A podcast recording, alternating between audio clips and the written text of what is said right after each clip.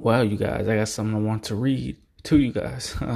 um, basically, the Lakers unveiled a classic edition uniform for twenty twenty-two to twenty twenty-three season. In honor of their seventy-fifth season, the Los Angeles Lakers um, basically recreates the team's first ever home uniform in a nod to the franchise's journey from the Midwest to the West. Every legacy has a beginning, featuring the M P L as fifties era blue and gold. The classic edition recreates the Lakers' first ever home uniform in honor of our seventy-fifth season. The uniform features the Minneapolis Lakers fifties era blue and gold colorway with Lakers spelled out in original Minneapolis typography or something like that. Stitch numbers are featured on the front and back of the jersey in Minneapolis fifties era blue, and Nike's logo from the seventies and eighties is back in a modern way.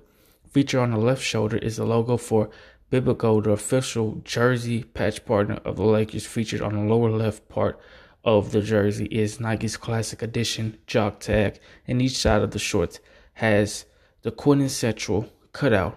Now, I would advise you guys to go look at this um jersey.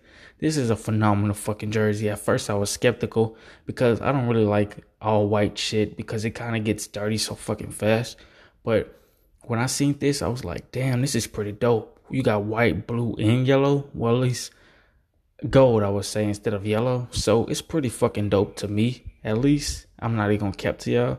It's pretty fucking dope. nine point three fucking K. Y'all already know what the fuck is up. Have a great day. Most importantly, be safe. See y'all in the next one.